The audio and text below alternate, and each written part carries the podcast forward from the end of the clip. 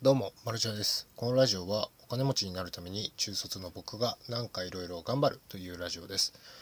今回はですね、NFT とはというタイトルなんですけども、皆さん NFT ってご存知ですか？あの、Twitter で見かけたことあるとか、名前は聞いたことあるとか、はたまた NFT という言葉自体今初めて聞いたという方もいらっしゃると思うんですけども、NFT とはっっていう タイトルにしといて何なんですけど僕もね網羅してるわけじゃないです。でなんとなくでよければラジオ撮ろうかなと思って喋っているんですけども NFT とはブロックチェーンを使ったネットサイトみたいな感じなんですよ。あのざっくりですよ。でブロックチェーンとは何ぞやっていう方もいらっしゃると思うんですけどもブロックチェーンはですねみんなが把握できるシステムなんですよね。はって思うかもしれないですけどこれをですねあの遊戯王カードで説明したいと思います。あの遊戯王カードって皆さんご存知ですか？あのも申し訳ないですねこの僕の時代は遊戯王カード世代なのでもう遊戯王カード世代の人にはすごく伝わると思うんですけども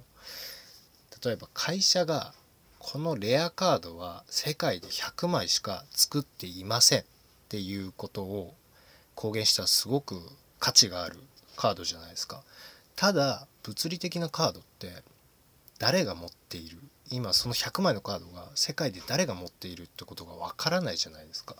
しかも嘘ついてるかもしれない。もしかしたら101枚あるかもしれないし102枚あるかもしれない。っていうことがですねブロックチェーンだと分かるんですよ。あのみんなが。みんなプレイヤーが全員このカードは誰と誰と誰が持っているよねっていうのが把握できるシステムなんですよ。で今までは一つの会社がそれを管理してたんですけどもみんなで管理しようっていうシステムがブロックチェーンです。だから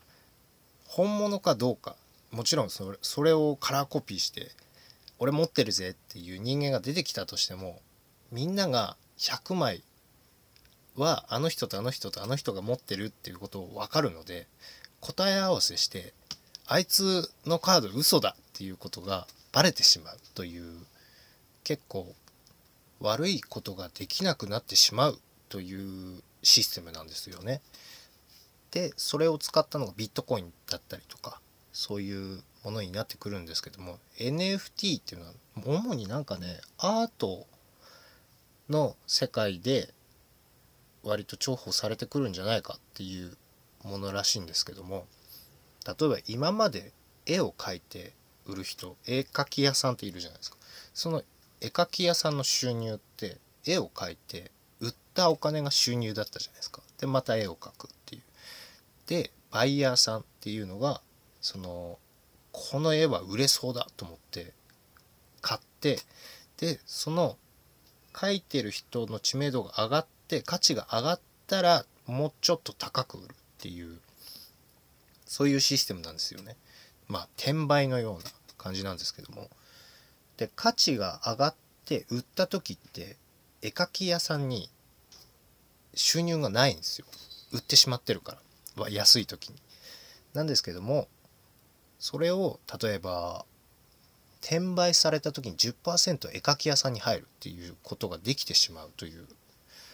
システムらしいんですよ。でそれは何でかっていうとその所有者はこの人ですよこのバイヤーさんがその絵を買いましたよっていう本物の証を証明できるっていうシステムらしいんですよね。だから絵描き屋さんもそれが転売されればされるほどあのバイトをしなくてもお金が入ってくる次の絵が描けるというクリエイターさんの手助けになるようなシステムになるんですよ。結構難しいこと言ってます。大丈夫ですか？でですね僕はねあのん？っていう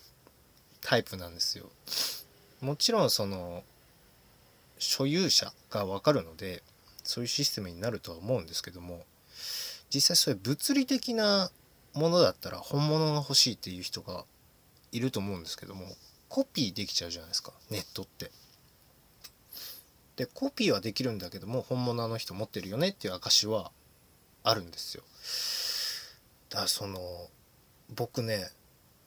絵のこと全然わかんないんですよ。コピーでいいんじゃねって俺は思っちゃう感じで。ただそのコレクター的なものの価値はあるのかなと思うんですけども。それがですねなんかカードゲーム遊戯王カードで最初に説明した通りにカードゲームあるもあるんですよ。NFT のカードゲーム。だこれが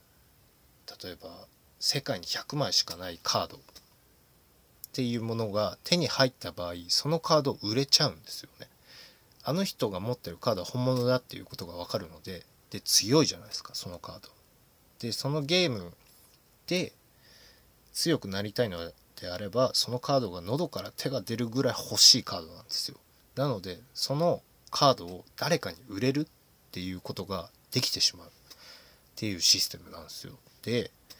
それが実際にあってカードゲームをですねあのダウンロードというかなんか始めてみたんですよね。売れるんだったらと思ってゲームしてお金もらえるんだったらいいじゃんと思ってあの実際にやってみたんですけども一つね問題があったんですよ。それ何かっていうと僕カードゲームあんま好きじゃない。なんかね苦手なんですよ。昔から。なんかあのカードゲームというか僕将棋とかああやってね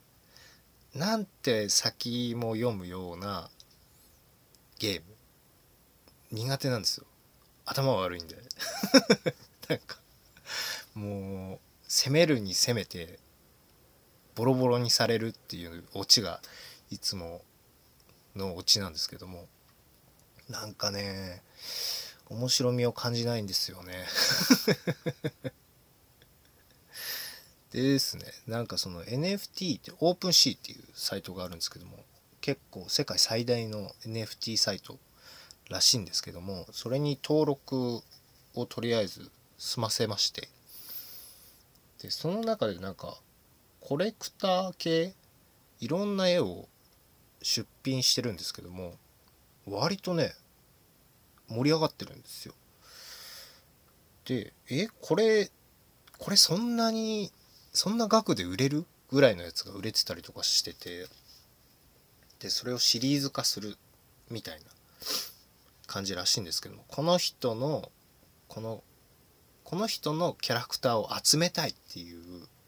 どうやらコレクター心理っていうんですか？が盛り上がってるみたいで昔で言う金消しみたいな金消し世代ではないんですけど僕も。あの筋肉マンの消しゴムが大大昔って言うとあれか 怒られるか。すごく昔に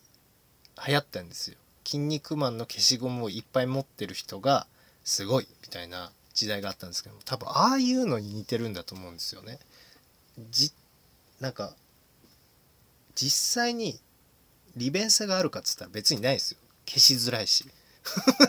なんですけども「筋肉マン」の消しゴムをいっぱい集めるのが流行ったっていうのがあるのであれに似てるのかなと思って。じゃあなんか今この部分が来てるのであればなんとなく出したイラストが売れちまうんじゃないかと思いまして。で出品しようと思ってですね外注さんにちょっと頼んでみたんですよ。で僕なんで外注さんに頼んだかというとお察しの通りなんですけども僕絵めちゃめちゃ下手なんですよ。だったら外注さんに頼んで書いてもらった方がいいかなと思って。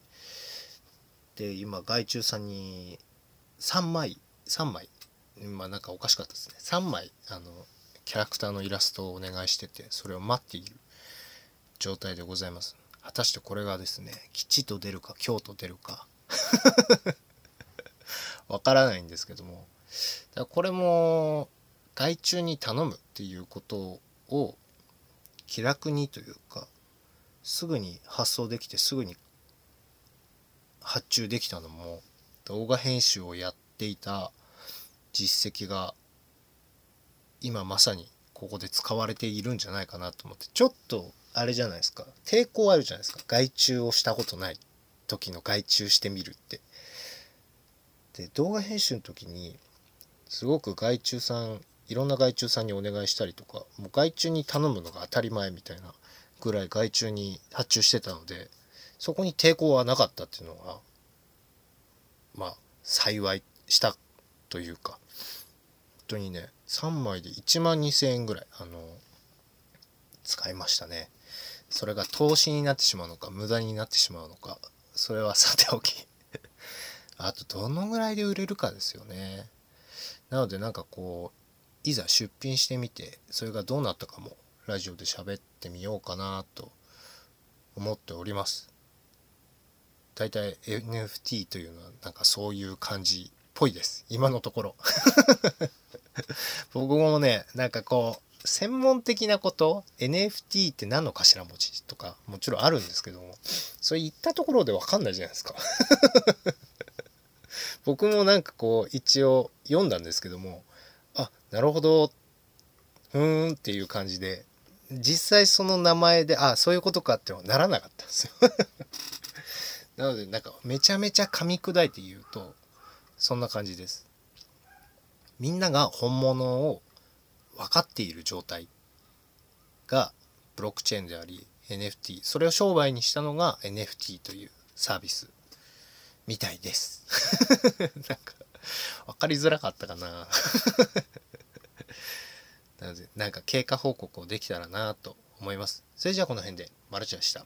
バイバイ。